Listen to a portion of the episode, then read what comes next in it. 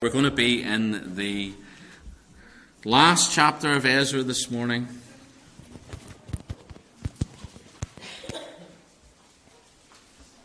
Last chapter of the book of Ezra this morning.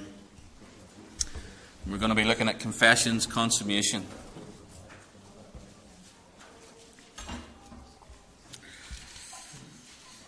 Ezra chapter 10, we'll read verse 12 to 17. We'll not go all the way to verse 44. Um, but you can, you can read the list of the offenders on your own time there and work out the Hebrew pronunciations of the names. But I'm not going to do that this morning. I'm going to stop at verse 17. So, Ezra chapter 10 and verse number 12. Then all the congregation answered and said with a loud voice, as thou hast said, so we must do. But the people are many, and it's a time of much rain, and we're not able to stand without. Neither is this a work of one day or two, for we are many that have transgressed in this thing. Let now our rulers of all the congregation stand, and let them all which have taken strange wives in our cities come at appointed times, and with them the elders of every city and the judges thereof until the fierce wrath of our God for this matter has been turned from us. Only Jonathan, the son of Asahel, and Jehazariah, the son of Tikvah, were employed about this matter, and Meshullam and Sabbathai, the Levite, helped them. And the children of the captivity did so. And Ezra the priest was certain chief of the fathers after the house of their fathers, and all of them by their names were separated and sat down in the first day of the tenth month to examine this matter. And they made an end with all the men that had taken strange wives by the first day of the first month. Let's pray, shall we? Heavenly Father, we do ask that you would put your hand upon us this morning. I pray you would put your hand upon me, that you would use me for your glory, and that your word would be indeed spoken, that there would be nothing said that shouldn't be said, and everything that should be said would be said. We ask your blessing upon us. We pray, Lord, that your Holy Spirit would move amongst us, soften our hearts, shape our hearts, whatever it may be. Prepare us to hear from your word. Your word is a sharper than any two-edged sword. It's a mirror that when we look upon it, if we truly, truly look, we see ourselves firmly for who we are. And also it reveals truly who you are. And we thank you that you are a God of all love and all mercy and all compassion a God that is willing to save when you don't have to. But that's your desire. You're willing that none would perish, Lord. And we thank you for that. We thank you for the time that we've had in the book of Ezra as we've gone through and as we've looked. And we pray, Lord, that you would just, as we close the book this morning, that you would help us to see the great lesson that lies within the book of Ezra and to take that lesson and truly apply it to our lives. We ask all these things in the name of our Lord and Saviour, Jesus Christ. Amen. So I don't know if you remember, um, I know that we've slept since then, but last time when we were dealing with uh, Ezra, the great uh, instruction had gone out from Ezra, if you're right, challenging the people. We're dealing with the remnant, those that had returned to Jerusalem and had been allowed to go back there um, by the, the, the different heathen kings. So we had this heathen uh, Hebrew remnant that had come back to the land. and they come back with Zerubbabel and they began to build, but then they were hindered, they'd stopped, and then Ezra came and things picked up again. The, the Word of God had been uh, uh, stirred in the hearts of the people, and the people had responded. And then Ezra, when he makes his journey, he arrives, and when he arrives, it doesn't take him very long to find out that there's an issue, there's a problem, there's sin in the camp of Israel.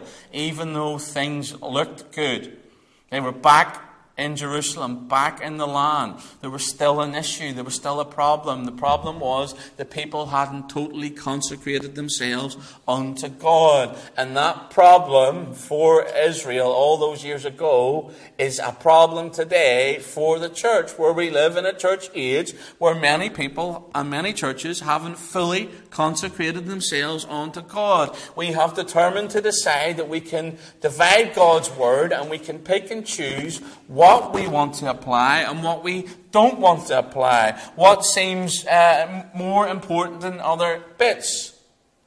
And we pick and choose. It's like pick and mix Christianity.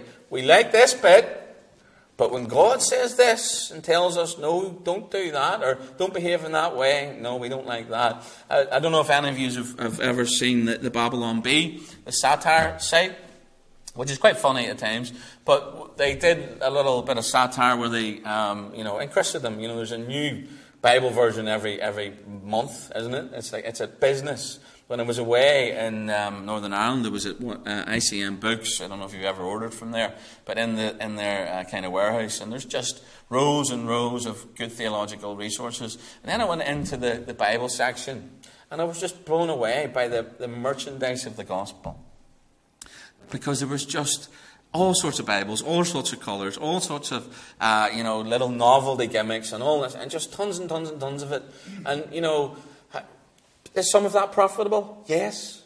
But is it most of it publishing houses just making merchandise of the gospel? I think it is.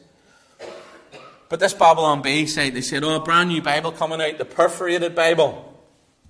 And they, they had it, and do you remember perforated sheets? I don't know if the kids even come across this anymore. But perforated sheets where you could just pull it out because there was a little, the little dotted lines on it, you could pull it out. This is what they were saying. This is a perforated Bible. So if you get the bit that you don't like, you can just rip it out throw it away. It wasn't real. It was satire. It was satire.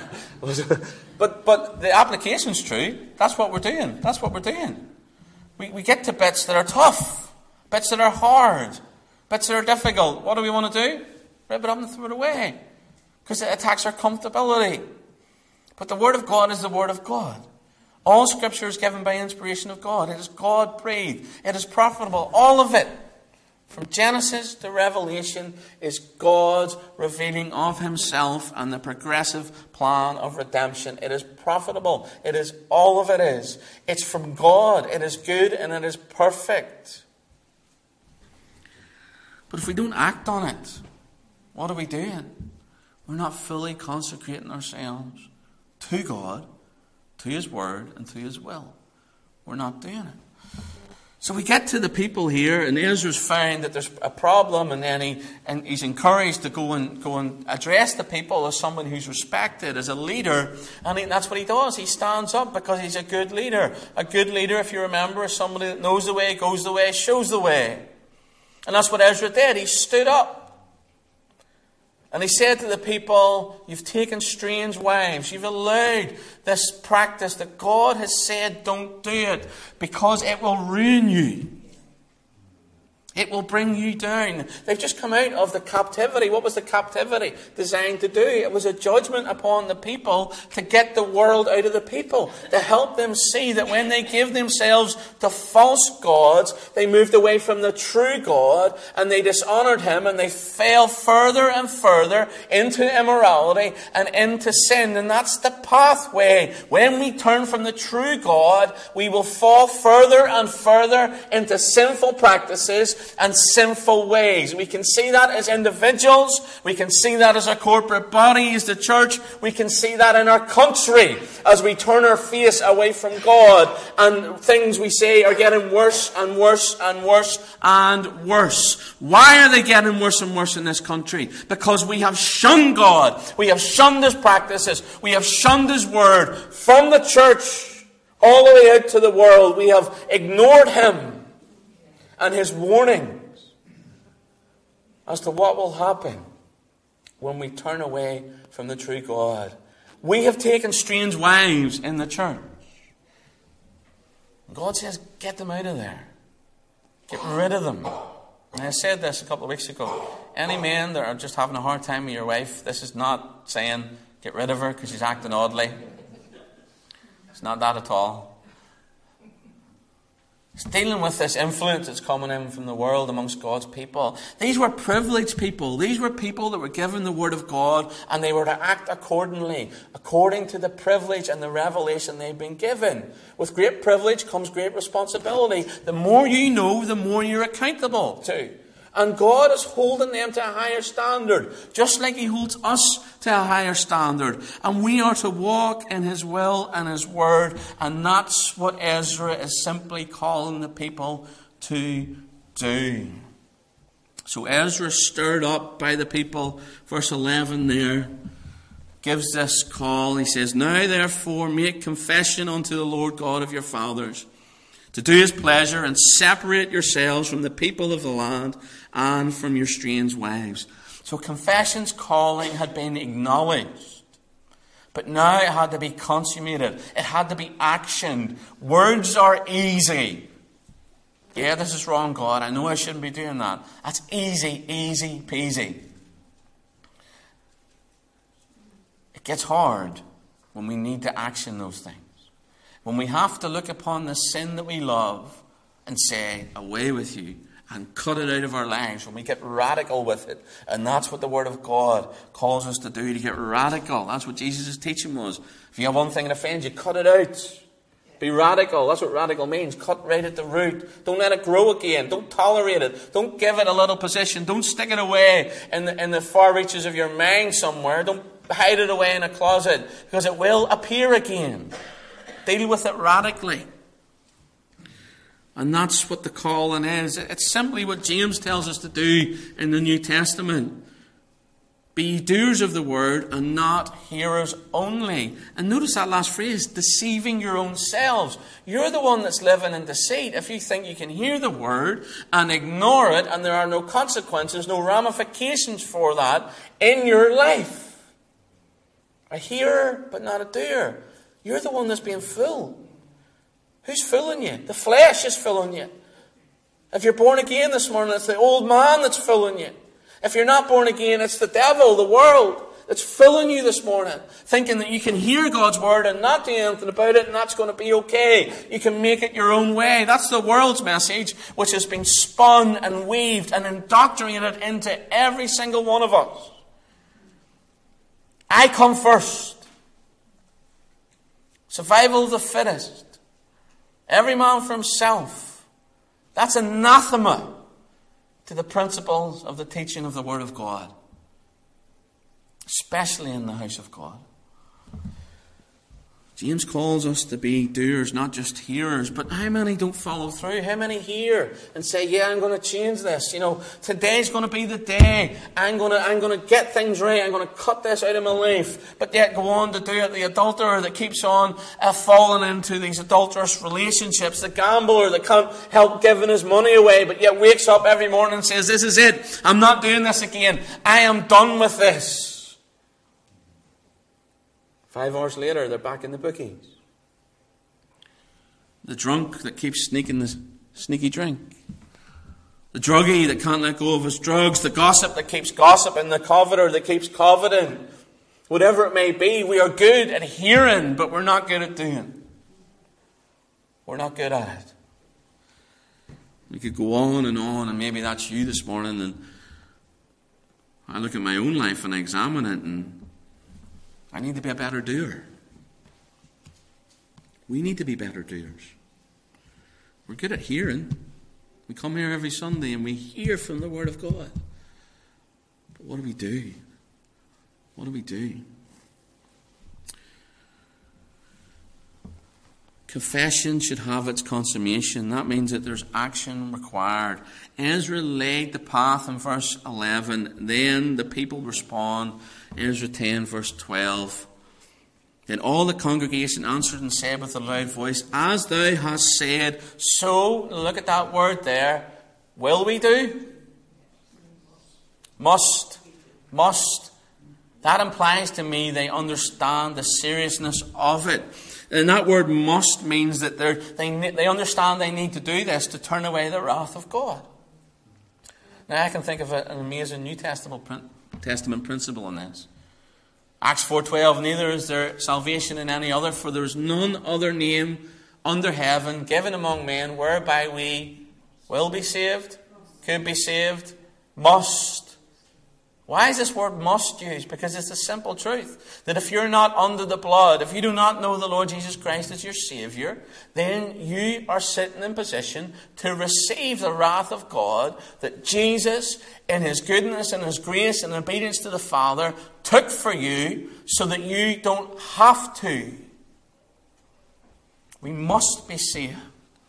Same with the people of Ezra's time. They understood where they were, they understood the seriousness of their situation, and they knew that they had to do it. As thou hast stayed, we must do. This is in parallel with uh, Mount Sinai when the law is given um, and, and Israel enters into this covenant, this covenant of law, the Mosaic covenant. As I've said, that's really a wedding marriage between Israel as the wife of Jehovah and Jehovah. And their marriage vows at that covenant. And God says, If you will, I will. And all the people, people responded, We will. This is more so. We must. This is the understanding. We must do this.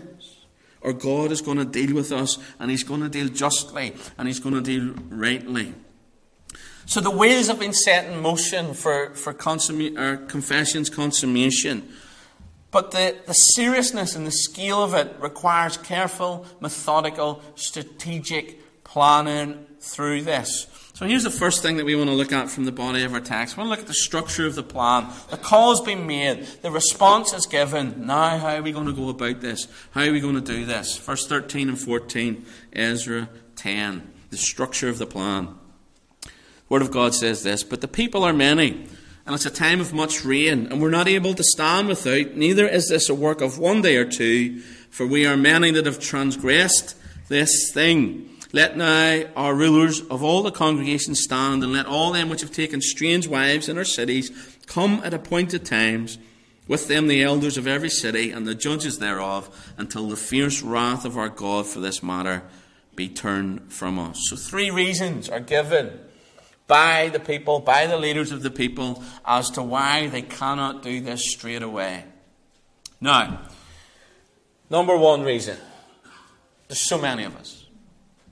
So many. I can't just do it all now. There's a great throng of people. Second reason, it's raining. the weather's bad.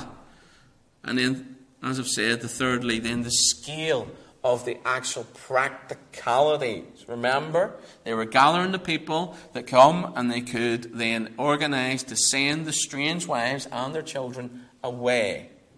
So there was a lot of practicalities in this. So these are the reasons that are brought up. There's so many of us, it's absolutely pouring, and this is an administrative headache. We just can't do this right here, right now. Now, for some of us, when we deal with confessions, consummation, when we deal with the fact that yes, we understand what's wrong, yes, we understand that we need to change something, we are very good at coming up with excuses to say, I can't do that today, but I will do it tomorrow.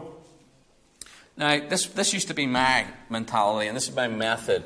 And this is, this is the whole process of you get something in your head that's imagination about what you're going to do and why you're going to do it. And then you think about it enough, and then you, you get the justification. I'm right in doing what I'm doing, and that gets the application, you do it, and then usually it ends in disaster. But it's a cycle, it goes round and round and round you end up in participation.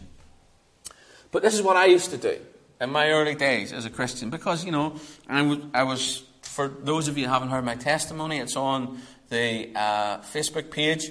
If you want, we're going to get a DVD copy of it. I know there's some of you aren't able to access that. They want to see it. We'll put it on. It's mine and Claire's testimony. But the Lord saved me out of a life of iniquity, a life of crime. I was involved in high level criminality in Northern Ireland, and many of you know this, involved in loyalist paramilitaries. And, you know, drink, drugs, and destruction was my lifestyle to, to the max. And then I got saved. Praise God. 2007. He saved me. And he started to shape me and change me and mold me.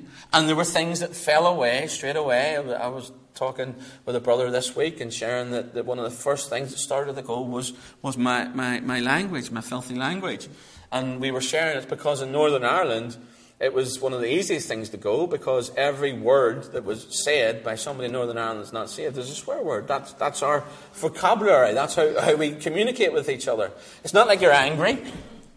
It's not like you've had something happen to you that, that has, has, propelled your rage and you start to swear. You can have a, normal conversation about what you had for breakfast and there'll be swear words in there. That's just, just, just the language. So that started to drop away. Other stuff started to drop away. But there was stuff that was stubborn there was sin that was stubborn, that wouldn't go straight away. And, and, and took time that God had to work on me. And, and what I used to do in my own mind when I was still participating in that sin. Because guess what? When you're saved, you don't become immediately perfect. You just recognize that there's sin in your life and you allow God, as you grow in Him, to change you and mold you and shape you. But that's a process. For some, they get it quicker than others. And God really blesses as they walk and surrender to Him. For people like me, we had to do a little bit of this. And what I used to do in my own imagination was say, Do you know what? One more night, Lord. One more night. I know what's wrong. Confession was calling. But the consummation, that'll be tomorrow. Just give me one more night. I'll go out, have my fill.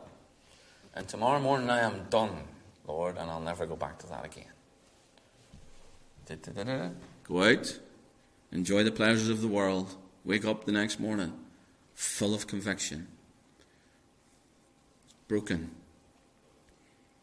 Three, four weeks later, same thing again.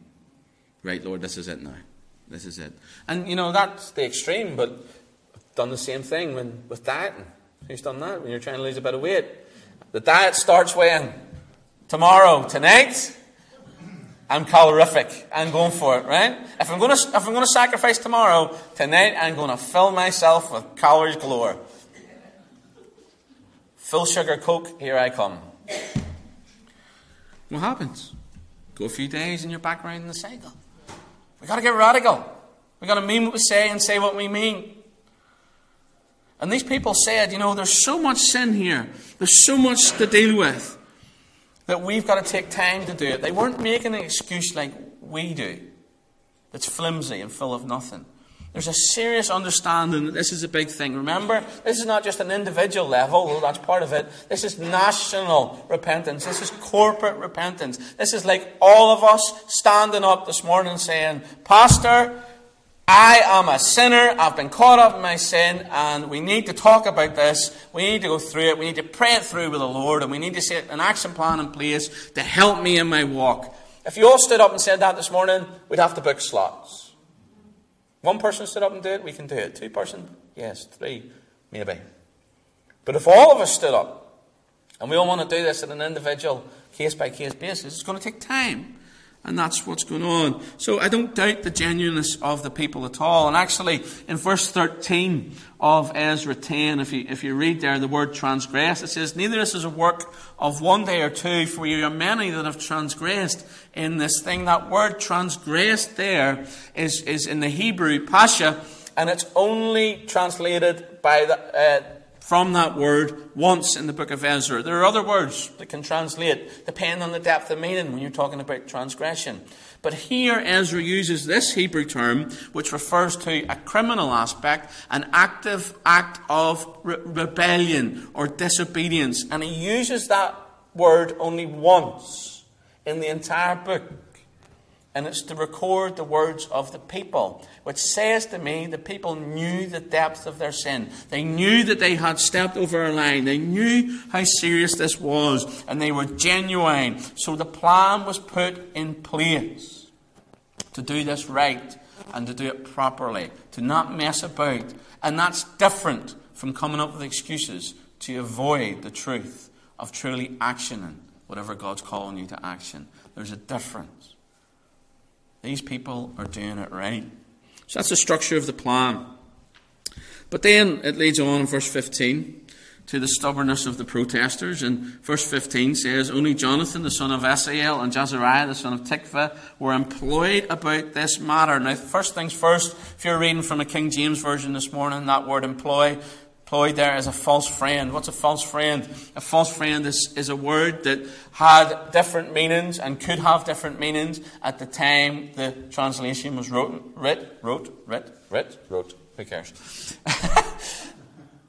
could have had different meanings at that time, and necessarily now we don't maybe understand it the same way. So it wasn't wrong when it was translated, but it's a false friend to us today. It doesn't help us in understanding the text. Because if I say to you the word employed, you're going to think about employment, aren't you? So when you're reading this, and I've just said that they're organizing the structure of this plan to go about and, and do this great administrative effort, and then you read there in verse 15 that only Jonathan the son of Asahel, Jezreel the son of Tikvah, were employed about this matter. The tendency then is for you to think that they were involved in the administration in dealing with the people that came to put away their strange wives. But the word, when it was written, could also be understood as one who stood their ground. It could be translated or paraphrased to say to hold one's position.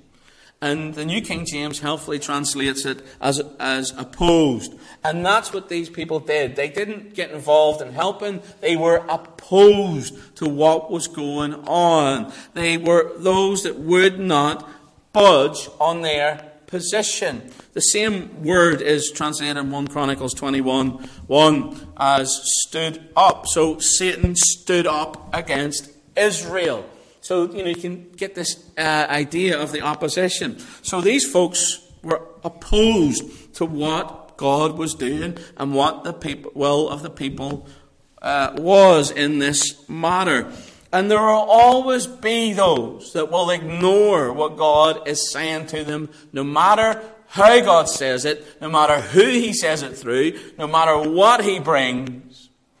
Some people will just ignore the word of God. And these people, in verse 15, were those people. Interesting enough, one of the folks there is Meshullam, and his name appears again if you look at verse 29 there. So from verse 18 on, this is the list of the people that had taken strange wives. And surprise, surprise, who do we find in verse uh, 29? And of the sons of Bani, Meshullam. Who's standing in one of the ones that's opposed in verse 15? Meshullam. Why is he opposed, do you think? Because he's one of the offenders. And this is going to hurt him. And he doesn't want to do it. He doesn't want to do it. Oswald Chambers says this, and I've been thinking about this quote. And it's probably one of the greatest quotes I've ever written, uh, written read on the will of God. He said this God's will is hard only when it comes up against our stubbornness. Then it is as cruel as a plowshare and as devastating as an earthquake. God's will is hard only when it comes up against our stubbornness. When we're not surrendered to Him, when we're not trusting in Him as sovereign. Do you know what that means to say God is sovereign? He is above all, over all, beyond all, in control of all. There is no greater or safer place to be than in the will of God. And when we live the mentality of the truth, when we apply the theology, the theology is God is sovereign. The application of that is living that out, trusting Him in all things. That He has my today, He has my tomorrow, and He has my future. That He is the provider, the sustainer, the keeper of life. That the beat that I have in my heart this morning is given by a gift of grace of God. At any moment, He could stop that. He holds you in His hand. That's the sovereign God. He's over governments.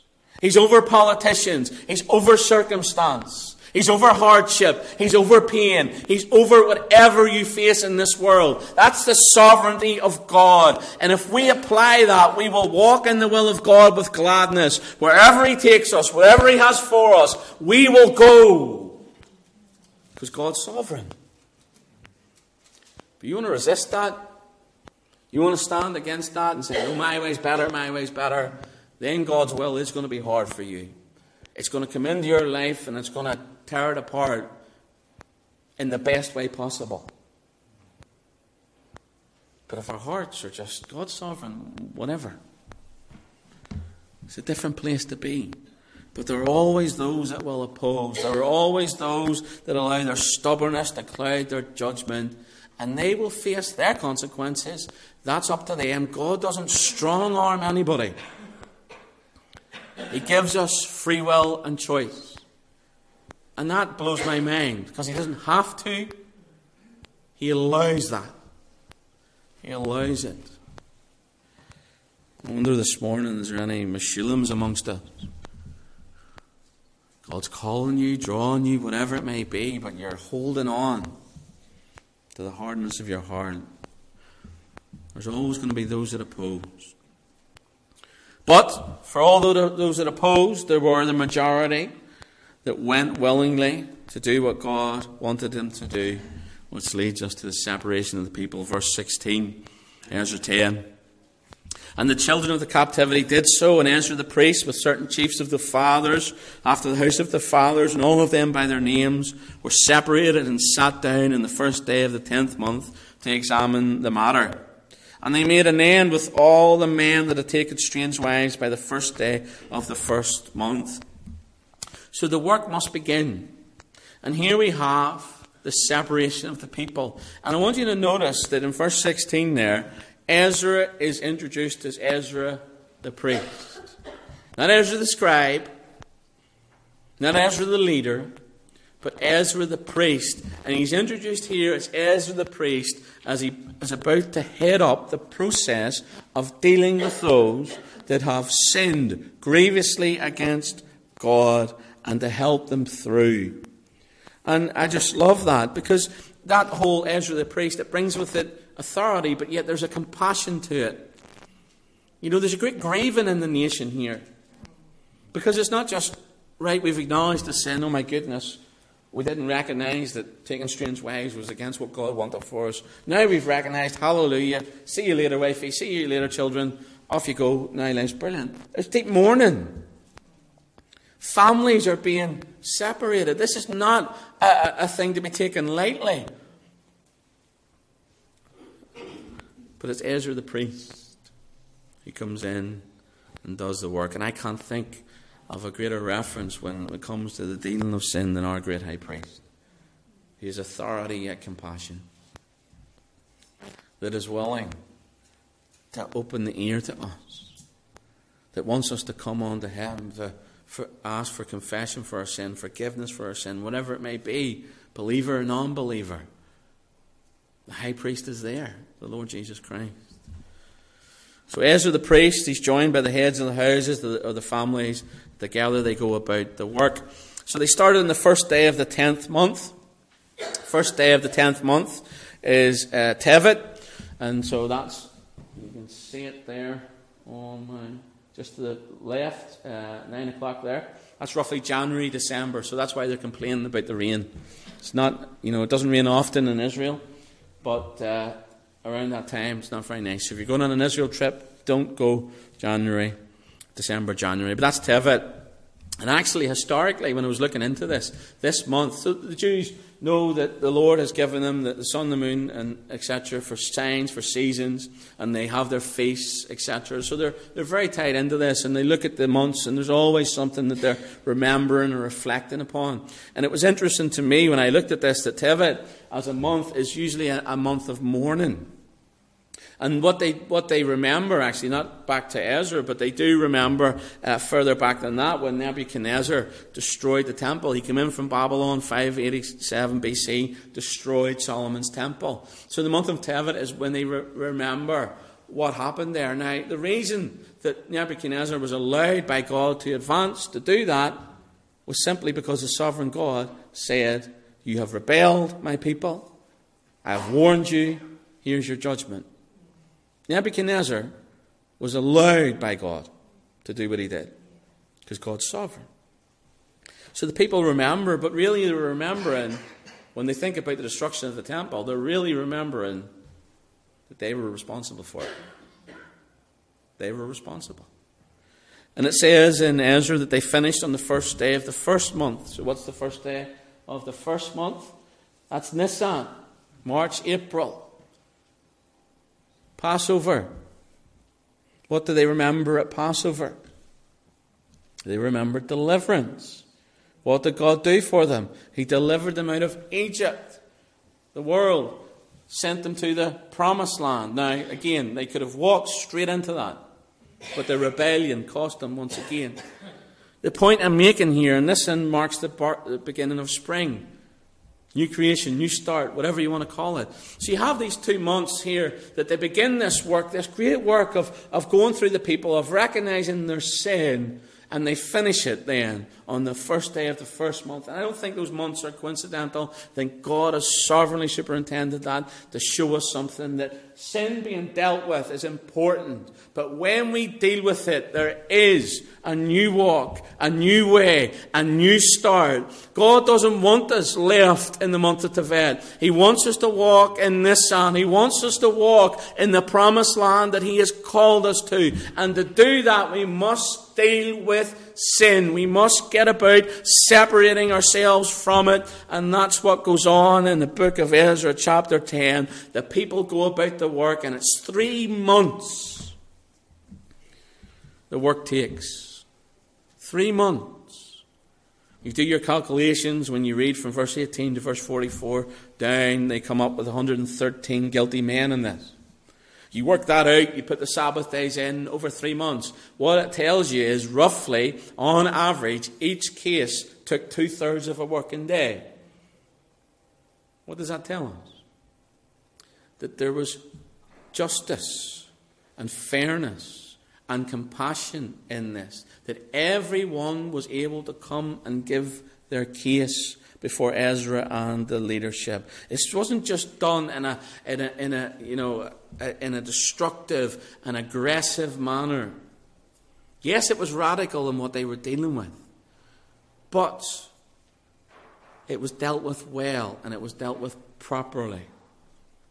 Sometimes we get the, the picture of Israel because they were a tribal nation and we compare them to some of the other tribal nations that they are uh, just barbaric in, in, in the things that they do. But in their justice, when they handed it out, they were very ordered and measured. Even stoning, the practice of stoning was done in a very measured way, that they were taken to a, a height that had to be over a certain height, and then they were pushed off the height, they fell, and the, fa- the, fall, if it didn't kill them, then somebody would come along and they would drop a great boulder on top of them. That was the official practice of stoning. That's why they took Jesus on the high cliff to kill him. They were trying to stone him under Judaistic law. So again, you know, they're not a wild people. They're acting according to God's law, and God is a God of order, and they act compassionately and go about the business. And confession's calling is consummated with the separation of the people. All done in three months. And that's where we leave the people of Israel all those years ago. They have got themselves in a good place. How have they got themselves in a good place? They have heard the Word of God, they've listened to the Word of God, and they have responded to the Word of God.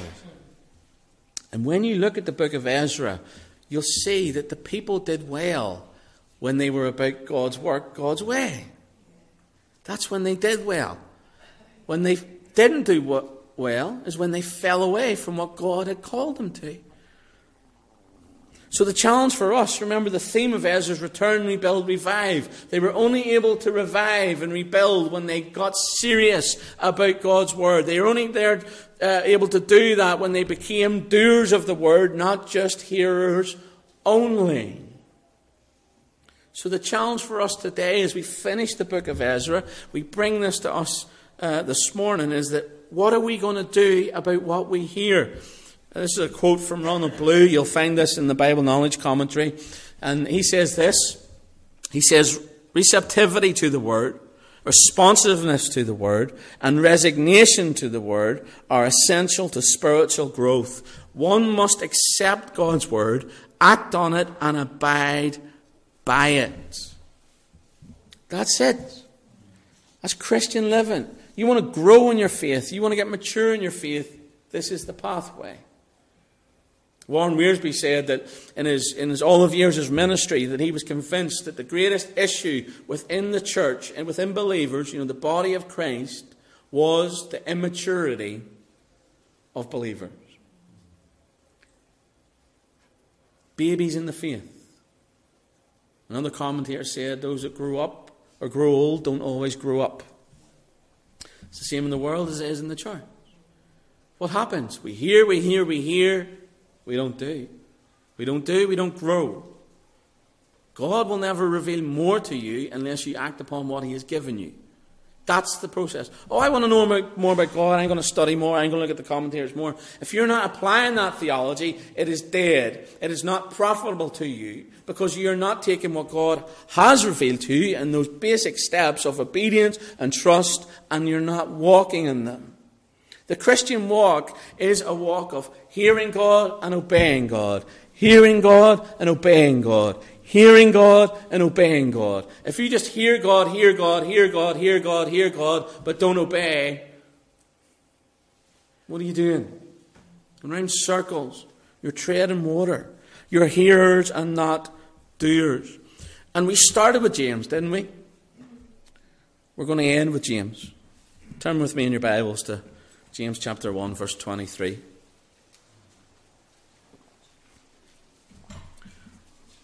We read this. If you be hear, any be hearers of the word, not a doer, he is like unto a man beholding his natural face in a glass. For he beholdeth himself and goeth his way, and straightway forgetteth what manner of man he was. And whoso looketh into the perfect law of liberty and continue therein, he being not a forgetful hearer, but a doer of the work, this man shall be blessed in his deed. So here James who really writes this as a preacher. The, the letter of James is really preached more than it is a written form. And he really goes for it. And he uses a lot of illustrations. An illustration of the principle that he's teaching is a mirror. And the Word of God is likened to a mirror. And a mirror, what's a mirror do? If we look at it, we see ourselves. That's all we can see. When we look in a mirror, we stand in front of it, we see a reflection. There's no filters, there's no Instagram, filters. Some of you don't know what I'm talking about when I say filters. No, none of that. Can't alter the image. It is what it is. You see what you are. That's what a mirror does. And it helps us see if there's something not right. Helps us see if our hair's not done right. Helps us see if we're wearing something that's not matching. And we look at it and we're worried about that sort of stuff. We'll say, no, I'm going to go and change that. I'm going to make it something happen to fix that. That's what a mirror does. And this is what James is saying that the mirror of God's word shows us self, shows us who we are, and really calls us to change those things. And James, in this little passage, he lists three mistakes that people make. And here's the three mistakes that people make. This is the application of this stuff. Number one, when people look in the mirror of God's word, they fail to correct what they see wrong. They look, they see, but they decide not to action upon it. They're hearers, but not doers. Number two, they merely glance at it. James says he beholdeth himself and goeth his way. What does that mean? We just take a quick look and off we go. And then we don't really see what the issues are, what the problems are. How many of you have done this in the morning in a rush? Quick look in the mirror, only to get out during the day and find you've still got your rulers on. No? Anybody use rulers? Steve, rulers? But you don't, you don't take the time to examine and see. It's the second problem. Thirdly, James says, And straightway forgetteth what manner of man he was. They forget or they choose not to remember what and who they've seen. They stop at the mirror, they look, they see, they walk away, forget. James makes it clear in verse 25 that the only profit comes when we look, we see, and we action what God is showing us. So let me ask this question as we finish. Where are you this morning when it comes to the mirror of God's Word? We've gone through the book of Ezra. We've gone through verse by verse pretty much through the whole book. We have held the Word of God, the mirror of God's Word, up week after week after week. What have you seen of yourself? Are you number one? You've seen, but you're choosing not to do anything about it. Are you number two, that you just come in and don't really pay attention and just glance and go? Are You number three, you're making a willful decision. Just forget about that. It's Monday. Yesterday was Sunday. This is Monday. Where are you? What are you going to do? to what God is showing us through His Word. God has something to say about every one of our lives, from the pastor to the pew. Each and every one of us can profit from what God is telling us through His Word. But we've got to look, and when we see, we've got to do, and then God will work. Do not expect God to do anything in your life if you are not doing anything in your life with God. It's your choice.